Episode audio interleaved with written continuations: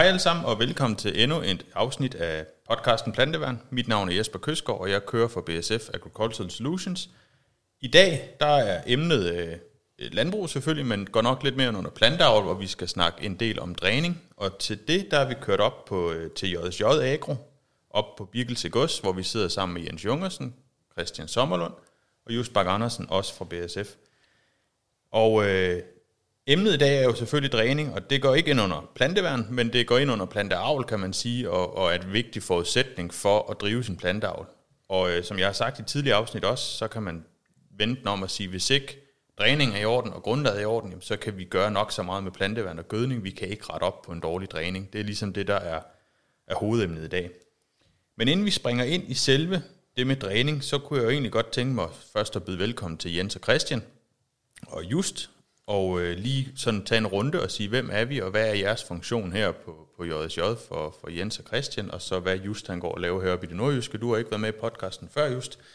Så øh, velkommen til alle tre, og hvis vi starter med dig, Jens. Jamen, jeg er... Ja, jeg vil sige tak. Øh, jeg er en af ejerne her, og jeg er en af de aktive e-, ejere her på JSJ Argo. Og øh, jeg er lidt på kontor, og jeg er lidt alle steder, og jeg Ja, jeg har også min egen majtasker, så, så det er det, jeg kommer i marken. Men altså, så er det sådan en alsidig bedrift. Ja. Og ja. dig, Christian? Og jeg siger også tak, fordi jeg måtte med være. Jeg hedder Christian, og jeg er driftleder her på stedet. Ja. Øhm, og jeg står jo for alt det daglige, planlægning og, jeg skal man sige, igangsætning af medarbejdere og alt det praktiske, og også selvfølgelig en lille smule på kontoret, og så for, at øh, vores dokumentation er i orden, og hele vejen rundt, alt hvad skal man sige, det faglige, det er mig, der står for det. Ja. Og så øh, over ved dig, Just, rosinen i pølseanden. Ja, jamen, øh, jeg hedder Just Bak Andersen, og jeg er jo kollega med dig, Jesper, så jeg er også i BSF til, no- til daglig. Oppe i Nordjylland huserer jeg og holder ørerne i Jens og Christian og, og andre øh, gode folk, som vi besøger jævnligt og sørger for, at de er opdateret på vores produkter og ved, hvordan de skal bruge dem og få gode idéer og fif til at optimere deres planteavl og deres hverdag. Ja. Så, og nu skal vi så høre lidt om, hvad, hvad I går og laver. Og hvis vi nu starter sådan helt konkret med JSJ, Christian, hvad, hvad er det for en størrelse bedrift? Må man sige, det er jo et selskab, men, men øh, nu kalder vi det bedrift for nu af, fordi det drives jo som en enhed. Det er rigtigt, at JSJ det drives som en enhed, og det er et driftfællesskab, der er startet i 2006 med oprindelige tre ejere, og så er der en, der er trådt ud for nogle år tilbage, så i dag der er der kun to ejere tilbage. Øhm, men ellers så kører det som driftfællesskab, hvor alt jorden er pullet ind i en enhed, øhm, og så de bliver dyrket derudefra, så vi ser det hele som en bedrift i hverdagen. Øhm, og det er en allesidig bedrift, der, hvad skal man sige, hvor planteavl er omdrejningspunktet, men vi prøver at sprede os inden for, for det område, kan man sige, vi har juletræer, og vi har kartofler, som, som er vores, hvad skal man sige, omdrejningspunkt, lidt ud over det sædvanlige planteavl med, med korn og raps og græsfrø osv. Øhm, det er det, vi begiver os i ja. til dagligt. Og størrelsen på, på bedriften, jeg vil sige, øh, det er der nogen, der hænger så meget i. Ja, altså størrelsen på vores bedrift er i dag øh, ombefattet inklusive juletræer på omkring 4.000 hektar. 4.000 hektar. Ja. Øhm, og der er de 400 hektar juletræer, så, nej, det er forkert. 400 hektar kartofler og 140 ja. hektar juletræer. Ja, hvis vi lige øh, springer ind i kartoflerne, så kan vi sige dig, Jens, det er, jo, det er jo ikke dig, der som sådan har den daglige drift, men det er jo, det er jo et stort område at holde, holde kørende de her hektar med kartofler. Ja, nu har vi jo haft øh, kartofler i mange år, øh, men jeg burde måske lige sige, øh, hvis jeg må det der med det der driftfællesskab øh, med Christian der, for at, at, at driften ikke løber øh, sin vej her, så har vi gjort det sådan helt fra starten af en hektar det er en hektar. Ja. Så det vil sige, hvis vi kører på det raveste sand, det har vi ganske lidt af, så tæller det for som hektar. Så, det, så for driftlederen, så skal det simpelthen bare være let. Det er én bedrift, og det der ikke med det der, det er min mark, det er Jørgens mark, det er Jens mark. Så løber han jo skrigende bort, når vi ja. begge to står og river ham vil høste her og der og sprøjte. Så det, det, det, synes jeg er et vigtigt argument for, det er også noget med, at et driftfællesskab, det eksisterer i dag efter 14-15 år, eller hvor lang tid vi nu har. Og, og, og ja, men det var bare lige en ja, men side, det er side, side, side Det er simpelthen så vigtigt. Ja. Og vi ser stort på, om den ene mark, den giver 7 tons, og den anden den giver 10. Det, det, jamen, det er sådan, der er i et landbrug. Ikke? Altså, vi kan jo ikke få alle markerne til at yde... Nej, og der er, Ja. Jeg tænker, der er lavet en form for fordelingsnøgle bagved, så, så tingene bliver delt ordentligt bagefter, så er det ligesom sådan, det er strikket sammen. Ja, og så var lige, hvor vi kom, vi kom fra, det var... Det var jo noget omkring de her kartofler. Det er jo noget, det I kører med lige nu i hvert fald, og Ja, har, har altså- travlt med. Vi har jo haft øh, kartofler helt tilbage fra 90 først i 90'erne, tror jeg faktisk, og det er jo en fantastisk afgrøde, og, og, og det er en af med dem, der, der virkelig giver noget på bundlinjen og gode dækningsbidrag på. Ja. Og hvordan, hvordan, øh, hvordan ser udbytterne ud lige nu? Altså, Men øh, aktuelt ser det rigtig fint ud med udbytterne. Vi er startet med kartoflerne har været rimelig grønne her i starten af kampagnen, så vi har haft lidt udfordringer med at tage dem op med vores selvkørende maskine. Men på trods af det har vi haft øh, en rigtig fin stivelsesprocent på de første, vi har leveret. Øhm, så vi ligger med, med, med, skal man sige, en prognose, der i hvert fald ligger en 10-15 procent over det, vi havde regnet med. Ja. Så det er vi rigtig godt tilfredse med. og hvordan ser det ud med kartoflerne? Nu er jeg jo helt grøn i kartofler, det kan lige så godt være ærlig at sige. Jeg kører jo over et sukkerroområde, men bliver de bedre med tiden, eller er de bedst nu? Jamen, man kan sige, at kartoflerne fungerer jo på den måde, at øh, skal for stivelseskartofler, men man vil helst have en lang vækstsæson som overhovedet muligt. Jeg tænker, det er lidt det samme med roer. Det er det samme med roerne. Øh, så når vi har grønne marker på det her tidspunkt, og vi ikke har haft nattefrost endnu, så har vi stadigvæk marker, der ligger stivelse på. Og det er en rigtig fin tidssat. Det er en fin ting på det her tid af året. Så vi kan man sige, hvis vi tager en mark op i dag, øhm, og noget af marken kan måske give et udbytte, tager vi den op om 14 dage, så kan der sagtens ske at være en procent i stivelse. Øhm, så vi er rigtig glade ved det, sådan som vækstsæsonen har været her, især de sidste par måneder. Det har været rigtig fint. Ja. Øhm, og nu kører vi jo så kartofler op til direkte levering, og det vil så sige, at når kartoflerne ikke er afgroet, så er det ikke skinfaste. Ja. Det vil sige, at de kan ikke opbevares i kugle. Øh, de får for mange skader ved optagning, og så, og så går de i forrådnelse, når de ligger længere tid at blive opbevaret. Men når de går af i løbet af 14 dage forhåbentlig, eller 3 uger, øh, enten får vi noget frost, eller så er der en naturlig modningsproces, der gør, at de går af, øh, så kan vi tage dem op og lægge dem på kugle, og så kan vi så levere dem helt hen til omkring jul, og måske lidt efter jul i år. Og så vidt jeg husker, så kører I selv en stor del af dem, hvis ikke det hele. Det ved jeg faktisk Ja, ikke. vi har, vi har, vi har en egen øh, lastbil, så det, det er vi simpelthen nødt til også med, med korn, logistikken i høst. Ja. Jens, jeg skal lige have dig til lidt tættere på din mikrofon, så kan vi bedre høre det alle sammen. Der kommer så mange guldkorn, det vil være, at vi ikke kunne ja, høre ja, det. ja. Det passer rigtig fint med, med transporten af kartoflerne, tager jo egentlig over der, hvor transporten af høstafgrøderne korn og raps og så videre, den stopper. Så starter kartoffelkampagnen op der aller sidste uge i august. Og så løber den jo helt hen til lige starten af det nye år. Og det, det er en rigtig fin ting for os, vores lastbiler at holde den i gang øh, i den periode. Og det er, ja. For 80 procent af kartoflerne, der er der en mand, der kører dem alle sammen. Ja. Nu kan man sige, nu sidder vi her øh, slut september og snakker om, at, at kornafgrøderne nærmest lige er stoppet, og kartoffeløsten er gået i gang. Og nu kan man sige, at over i mit område, der, der er, selvom det er et lille land, så er der stor forskel. Så jeres vækstsæson heroppe er jo væsentligt anderledes, end hvad jeg kender til på Sjælland. Og hvordan, øh, hvordan fungerer det, Jens? Altså, Jamen, jamen, jamen vi, vi starter typisk øh, den første uge af august med høst, øh, og så bliver den ved øh, ja, den første uge af september, så er vi grovt træk færdige, så har vi måske lidt, lidt vorraps, der er sent valgt, øh, hestbønder, der er lidt sent, og de er så høstet nu, fordi vi har jo haft en rigtig god vækstsæson. Mm. Så vi har haft en tidlig modning, afmodning. Ja. Så, så det er faktisk en lang sæson, vi har jo, og så, øh, ja, det må man sige. og så kartoflerne også, og så, Så så til sidst så juletræen. Ja. Ja. Så, Så der er, ikke, øh, der er ikke meget øh, stillstand i markbruget. Det er, det er egentlig... Det kan man ikke sige. Det er logistik, optagende logistik og log- logistik med det hele her.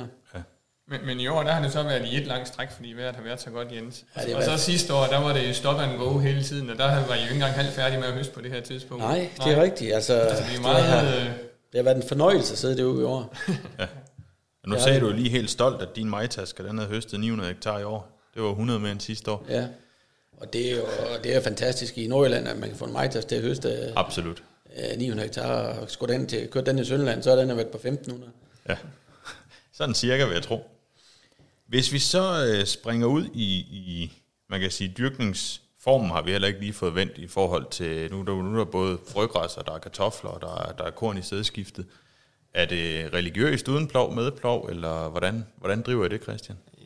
Vi prøver jo på ikke at være religiøs, hvad angår, øh, hvad skal man sige, planteavlen. Vi vil gerne holde os lidt på det faktuelle, og, og på det, vi erfaringsvis ved, der virker.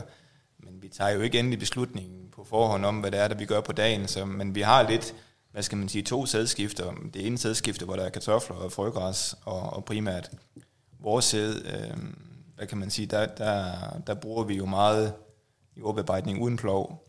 Øh, vi pløjer ikke foran kartofler, og efter kartofler, der har vi typisk en dybdegrundsløsning, efter vi har taget kartoflerne op, øh, så der ikke står alt for meget vand i løbet af, af vinteren, hvis det kan lade sig gøre at få foretaget den løsning. Og så har vi så efterfølgende en, en forårssået afgrøde, tit nogle gange med udlæg af og det foretager vi som med vores, vores fokussåmaskine. Øhm, og så er der så udlæg efterfølgende, hvor vi høster på det i, i rejgræs. Øhm, og så efter rejgræsen kan vi finde på enten at så raps eller hvide, og hvis vi så raps, kan vi godt finde på at lade være med at pløje også efter rejgræsen, så så vi det også med fokusen der. Øhm, så kan man sige, det ene sædskifte, der, der er ploven ikke så ofte med inden. Den er selvfølgelig med inden, hvis der er problemer med kvik, eller hvis der er et eller andet, der sker, så, så bruger vi ploven. Eller hvis der er meget vådt, eller hvad der kan ske, så kan vi finde på at bruge ploven der.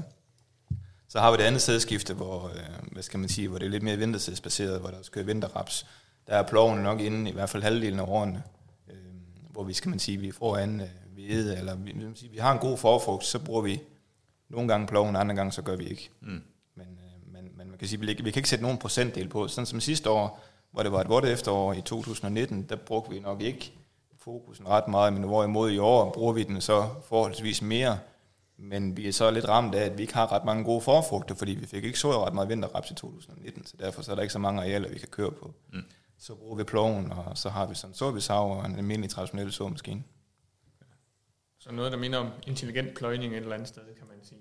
Ja, jeg tror, det er jo som de fleste andre blandeavler ja, efterhånden er ved at være begærte sauer på, det tænker jeg. Absolut. Men I, I havde en demo i år med fire forskellige direkte såmaskiner i, i Vorbyg. Hvordan, øh, hvordan gik det sådan i store træk? Jamen, vores må, må du snakke om det, Christian? ja, men det må, ja, men det må jeg godt. Også, vi, vil jo også, vi kigger jo også på, hvad der sker, hvad skal man sige, også uden for vores osteklokker. Vi kan se, at der er nogen, der har succes med at, at gøre mindre og mindre, og så ligesom få mere og mere ud af det. Altså, vi vil jo gerne gøre mindre af vente, men vi vil gerne have større vandbevægelighed i jorden. Det er ligesom det, vi søger i vores område. Så vi både får til rådighed for planterne om sommeren, når det er tørt, og vi har langt tørre perioder, men for guds skyld også om efteråret, når det regner i to måneder, at vi så kan komme af med vandet igen. Det eftersøger vi virkelig med lys og lygte. Og vi dræner jo, som vi kommer til at snakke om senere, rigtig meget. Men, men vi kunne godt tænke os den der, hvad skal man sige, større vandgennemtrængning gennem jorden. Så derfor har vi prøvet at se, om vi kunne komme lidt i gang med en form for, for no-till. Men vi skal lige finde måden på det, hvordan det passer ind på vores ejendom. Den er vi ikke helt lige kørt i skåret med endnu. Men her i foråret, der tænkte vi, det var oplagt at prøve at så noget vores sæd med, med forskellige såteknologier, hvor vi, hvor, hvad skal man sige, den direkte såning med et skivskær var en af dem der var jo jamen, der var rimelig stor forskel på, hvordan det udviklede sig. Man kan sige, at fremspiringen var rigtig fin på alle maskinerne, men buskningen udblev på vores kolde, meget tætte jord. Altså, der var ikke, der var ikke de strå, der skulle være til høst. Altså, derfor var udbyttet, var overhovedet slet ikke i forhold til det, vi havde harvet og sået på traditionel vis. Nej. Øhm, men vi prøver til igen den her gang, prøver vi nok til med at, at have en gruppetand foran såskæret, så vi får noget opvarmet jord rundt omkring kernerne, så vi får en, en bedre busning afgrødende. Vi har så en lille smule hvede efter den ene del er efter raps, så kan man sige, at det skal nok lykkes, men så har vi så en del efter, lige efter havre også, uden øh, uh, stubbearbejdning, så det er vi også lidt spændt på. Men den her gang med gruppeskær foran såskær, så jeg håber lidt, at, uh, at det er bedre end det, vi så i foråret. Ja. ja, for det er lidt det, der er udfordringen heroppe i forhold til, til at køre det direkte og no-till og hele det, øh, øh, hvad skal man sige, man kan kalde religion eller hvad det nu er, hele det, øh, den, den teknologi der er, fordi at, at det er kold jord, I er sent i gang om foråret, og, og I skal have noget varme i jorden, og I skal også over nogle hektar, ikke også? Og så er sæsonen lige 14 dage senere, end den er længere sydpå og på øerne og sådan noget. Så jeg har ikke så meget tid at vente på, så jeg skal nå at blive til noget. Øhm, og det, altså, det har vi også gået og snakket meget om ude i marken derude, ikke også? At, øh, at det der no-till der, det bliver nok ikke helt uden noget i jorden for os. Så er det jo lige del sand og sild, I måske har et eller andet sted, ikke også? Og det har det jo mere, og sanden, det kan jo pakke sig til, og, og silden, den har det jo også sådan lidt mere at klappe sammen, hvis det er et vådt forår, som jeg faktisk havde. Øh, så, så der er en, en eller anden brug for, for, for løsning øh, nedad. Mm. Og, det, og det er det, vi søger, som, det vil vi gerne kunne gøre lidt intelligent, det der. Øh, jeg tror, vi skal, vi skal, vi skal, vi skal lære, lære værktøjerne at kende, og de forskellige muligheder, og vi skal finde, få dem til at passe ind på vores ejendom. Øh, og så tror jeg også, at vi ser en omstilling, som vi selvfølgelig også har set en omstilling til, hvordan vi gjorde det for 15 år siden, så gør vi det nok ikke ens om 15 år igen, men vi skal lige finde det rigtige spor. Det bliver vi nødt til. Ja. Øhm, så det er ikke sådan, at vi, vi tænker ikke, at vi lægger hele ejendommen om til det ene eller det andet lige. Men, men vi, det er vigtigt, at vi bliver klogere. Det er man det er er nødt til hele tiden, jeg tænker, man er nødt til hele tiden at udfordre mm. grænserne og se, hvor er det, vi kan, kan vinde og gøre noget. For gør man det samme, som man gjorde i går, så er man ikke kommet videre i hvert fald. Du nævnte lige øh, vandbevægelighed, Christian, og just du nævnte sand og silt, og det tænker jeg jo egentlig er en direkte overgang til, til dagens emne, som jo egentlig er dræning. Og Jens, I gør meget med dræning her på ejendommen, og du sagde jo selv lige, du havde kørt og drænet i går til halv 10. Ja, vi er, vi er, vi er bare på derude hele tiden med, og det er jo, vi er jo lidt gammeldags op, det er på den uh, gode gammeldags måde med, med en gravmaskine, hvor vi har en drænkasse ind og så nogle, nogle filtergrus på omkring slangen, og det gør vi, fordi det, jorden er utrolig tæt her, og når vi kommer lidt ned under pløjelag, så har vi jo en fantastisk jord, fordi det er gammel søbund, og det er gammel fjordbund. Ja. Og det er enormt, hvad det kan sparke af sig, når det er drænet og veldrænet. Vi får en røddybde på, på afgrøderne. Ja, fordi det der jo tit sker med dårligt drænet jord, det er, at du har jo egentlig vandet i jorden stående højt. Ja. Og det kommer rødderne ja. simpelthen ikke ned Ja. i. Nej, Så det vintersæd, der bliver sået nu, den får du ikke samme rodmasse på Nej. til foråret heller. og så er det jo rimelig fladt heroppe, og det vil så sige, når vi får de der 100 mm næsten på en gang, så, så bliver der altså nogle, nogle små lavninger, hvor der vil stå vand, og der prøver vi hele tiden at være efter dem. Ja. Det gør vi. Men dræner i året rundt herop. Ja, mere eller mindre. Ja. Det gør vi, og det er vi næsten nødt til. Der var sidste, sidste efterår, der blev det alligevel lige gralt nok. Der var på et tidspunkt i løbet af vinteren, hvor vi, ja, det vil ikke sige, at vi kaster håndklæden i ringen, men der, der stoppede vi godt nok med at dræne. Ja. Der var frygtelig godt. Altså, vi kan jo ikke dræne oven i en sø, det, det går simpelthen ikke. Men, Nej, nej. Men, altså, vi, vi deler det meget ud over året, og det, det, noget af det er jo også vedligeholdelsesopgaver, og det skal man jo huske. Når vi har et meget omfattende drænsystem i jorden, så kan det jo godt være, at vi er ude med gravemaskinen og, og lægge en stikker ind imellem hist og pist. Så lægger vi måske en stikker på en mark på 20 hektar, så lægger vi to eller tre ledninger, så har vi repareret det, eller optimeret systemet. Mm. Det er jo ikke det samme som at nydræne en hel mark. Nej. Og det gør vi ikke. Altså, vi nydræner selvfølgelig nogle arealer, vi tager ind, men mange af vores egne arealer, der optimerer vi jo på i stedet for. Ja. Det er typisk for ud for kartofler, og kartofler er først prioritet, også med vedligehold og raps og sådan nogle ting, der, der er vi virkelig efter drænen, inden vi kommer med de afgrøder. Ja. Og, og det, som, også om vinteren, når ikke vi kan dræne der, så, så er der rørlægning og oprensning af grøfter og sådan nogle ting der, og måske altså fjerne en lille markvej, eller hvad ved jeg. Sådan nogle, Opgave. ja, sådan nogle ja. ting der. Men man kan jo sige, en ting er jo at have, og i mit område kan man sige, der har vi jo tit og ofte de her gamle lærdræn liggende i jorden. Og jeg vil sige, i 2017 var der mange, der fik øjnene op for, at de her dræn, de skulle måske nok have været gjort noget ved, også før 2017 med alt det vand, vi fik. Så jeres strategi er egentlig at være på forkant med det hele tiden, og sørge for at, at enten få nydrænet nye arealer, eller få lagt stikledninger ind til, til at få optimeret det, I har i forvejen. Hvad gør I så, når I, når I har enten nydrænet eller har lagt de her stikledninger? Hvordan, hvordan er vedligeholdelsesproceduren i forhold til at få Jamen det er, forholdt det her? Det er jo lige, altså øh, et system, det går vi typisk efter, hvis det er forud for, for kartofler eller raps eller fryg, altså hvad, så går vi det efter system, og så ser vi efter hovedledninger, om skal det spules, eller skal stikledningerne spules.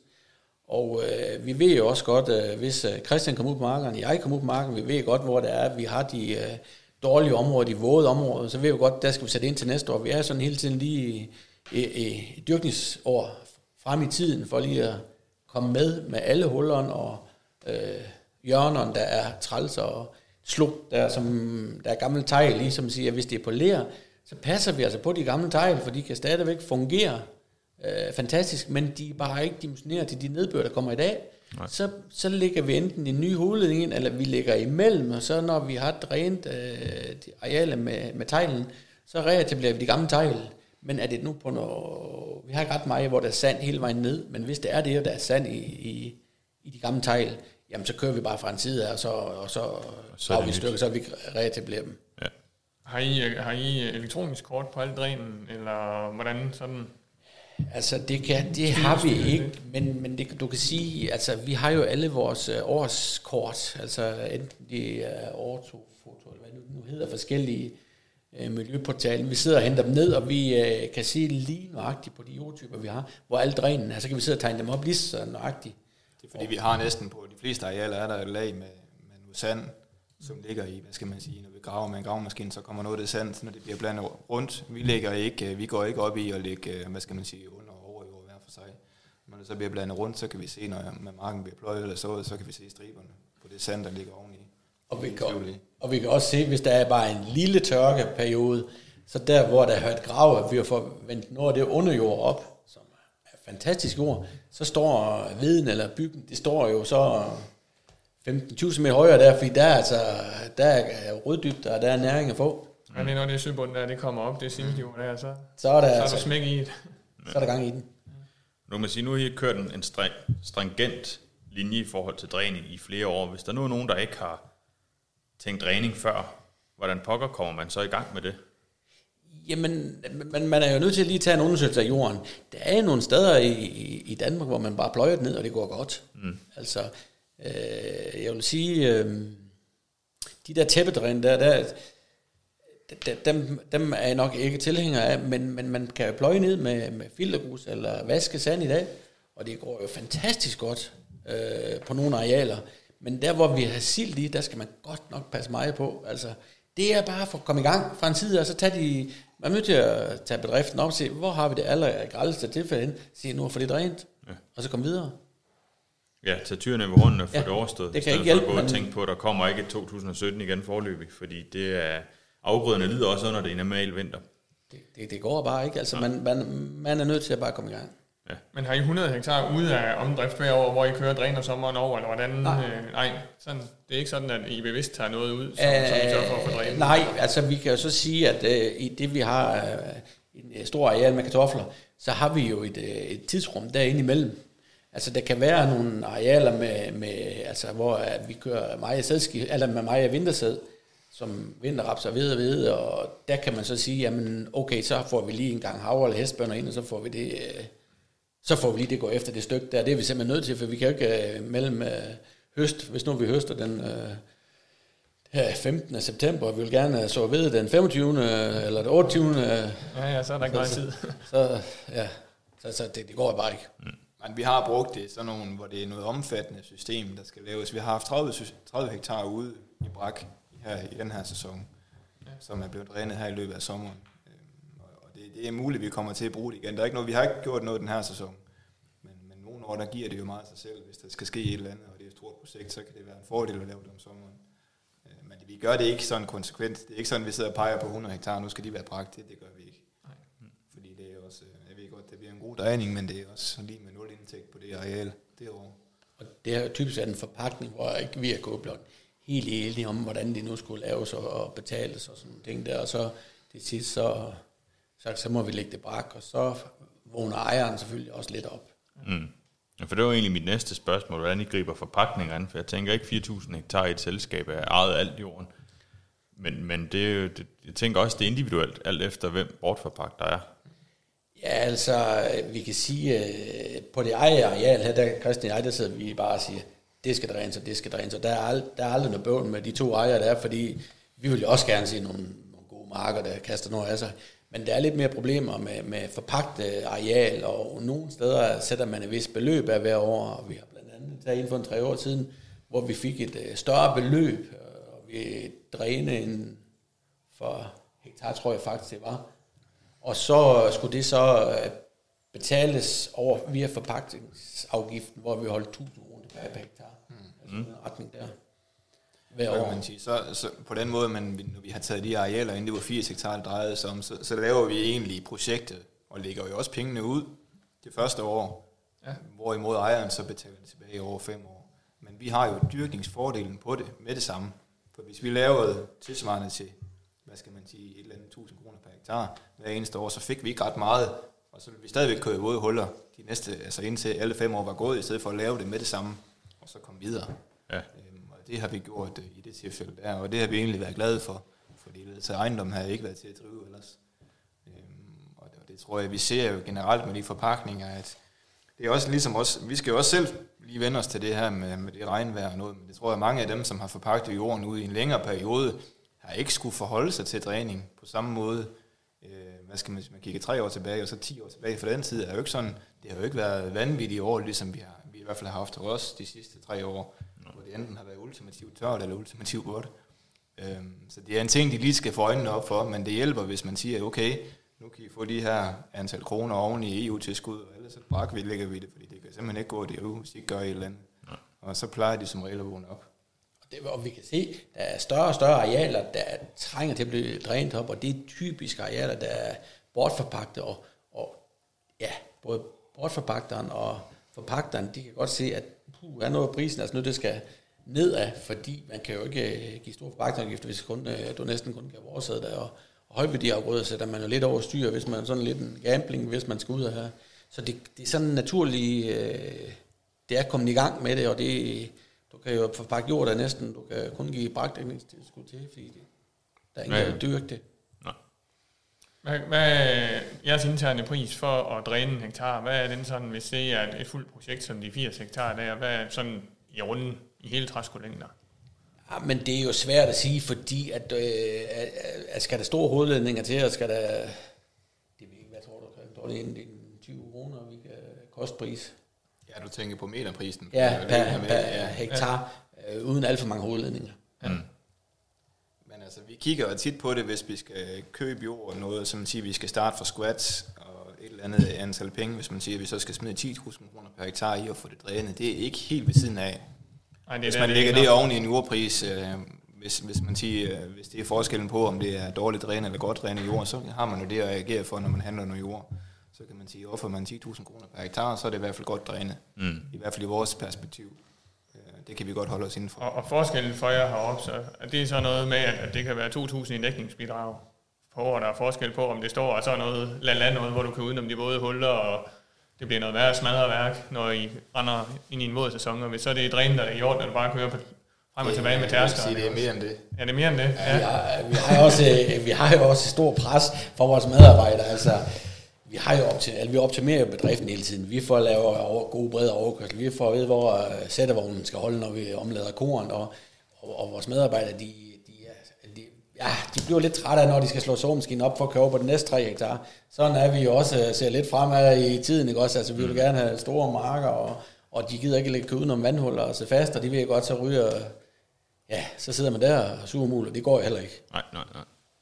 Men det er jo også derfor, at Christian, du kører rigtig meget med sprøjten, den ene af dem, ikke også? Og Jens, du sidder på din egen majtasker hele, hele høsten, fordi så, Christian, du har gennem sæsonen, så har du været over alle markerne en eller to gange. Så har jeg ligesom set det, der er at sige, ja okay, det har du måske ikke helt, kan jeg godt se. Sige. ja, det er svært svært.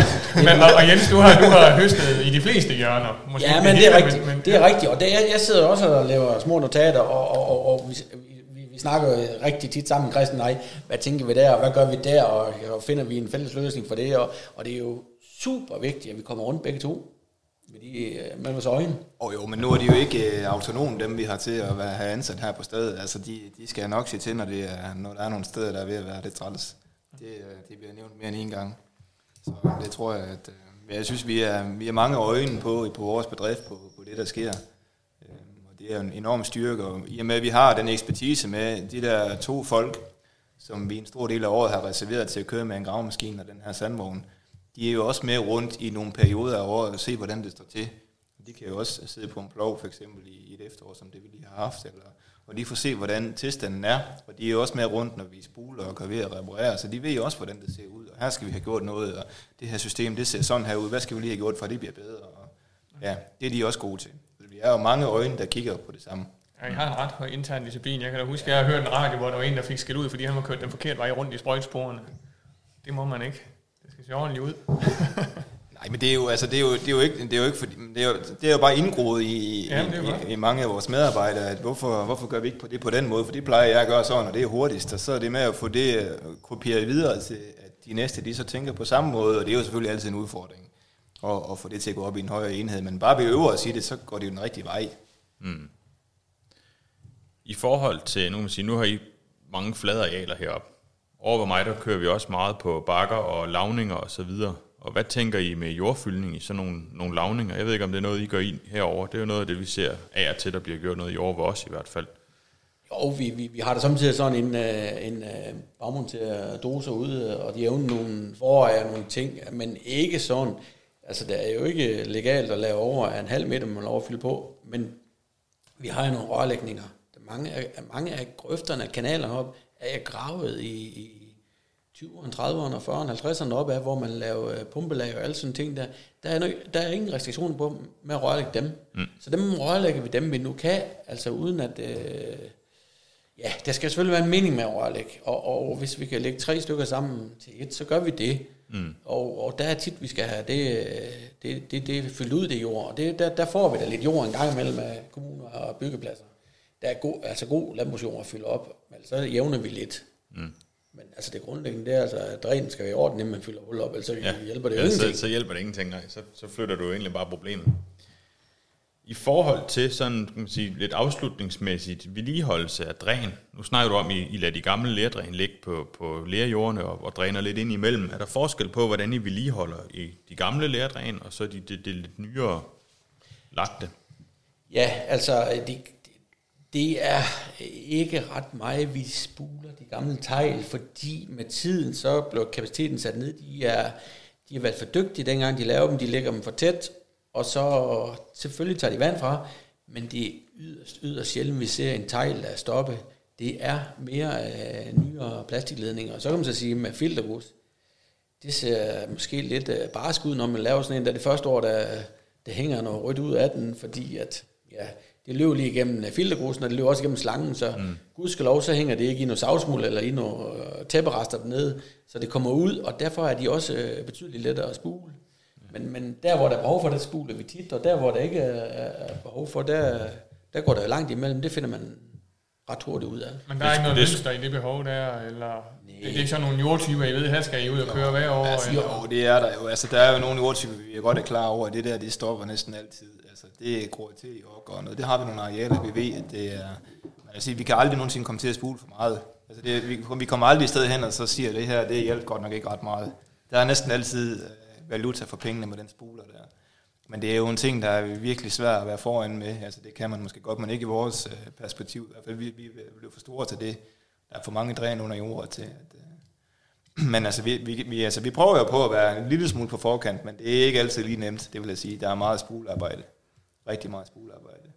Og i og med, at meget, nogle af grøfterne er forsvundet, og vi skal grave ned til hovedledningen, og det, det er lidt omstændigt. Det er det altså. Mm.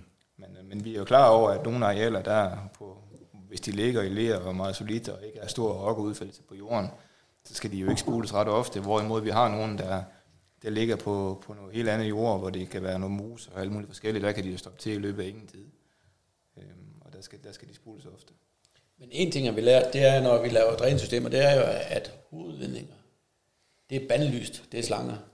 Og fordi de jo rufler indeni, og øh, hver gang der løber en stikker ud i en hovedledning, så er der måske lidt ildtilsætning, og så, så bliver okkeren der. Nej, de skal simpelthen bare være glat indvendigt. Det har vi lært, og det, her, det er, kan man jo sige, det er et teglrør også i dag. Mm.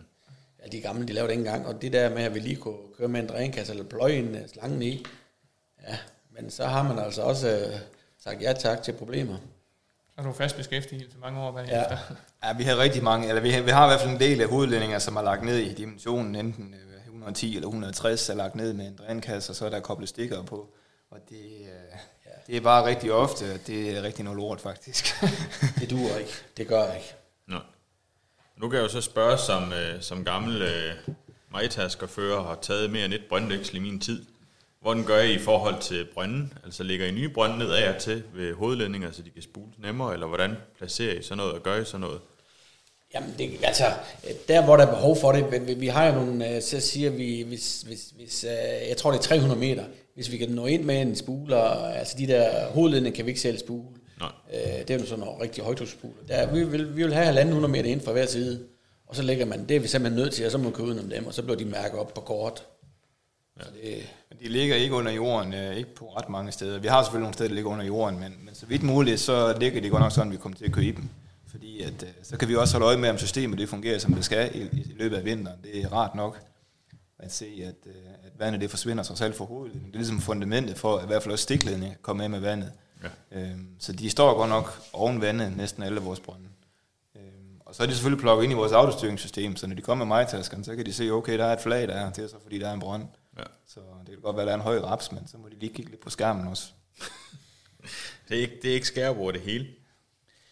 Så man kan sige lidt, lidt øh, hvis jeg skal tage noget med herfra i forhold til dræningen, så er det jo egentlig, som du siger Jens, at komme i gang.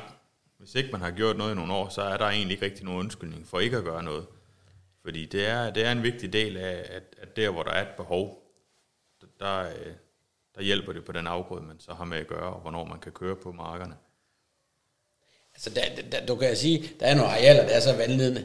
Jamen, altså, så kan du gå ud og høste øh, 4-5 tons vorbyg. Jamen, det, det, det, er jo ikke noget, der er noget ved i dag. Altså, du skal, du skal simpelthen have det drænet, og så er der jo for nogle ordentlige udbytter. Det er også en vis tilfredsstillelse. Sidder du selv og høster, så er der gode udbytter. Ja. Det er jo lidt sjovt. Absolut.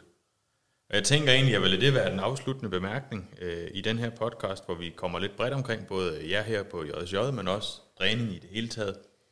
Og så vil jeg sige tak, fordi I var med, alle tre, og tog jer tid til at være her. Og så øh, vil jeg ønske jer to fra JSJ held og lykke med jeres kartoffeloptagning. Der er lige et par ugers arbejde endnu, kan jeg forstå på det.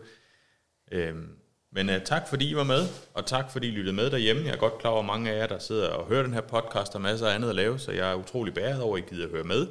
Og jeg håber også, at I som sædvanligt har fået noget ud af den her podcast, som bevæger sig lidt ud over planteværn, men stadigvæk er inden for planteavl, trods alt. Så tak fordi I var med, og øh, vi lyttes ved derude. BASF. We create chemistry.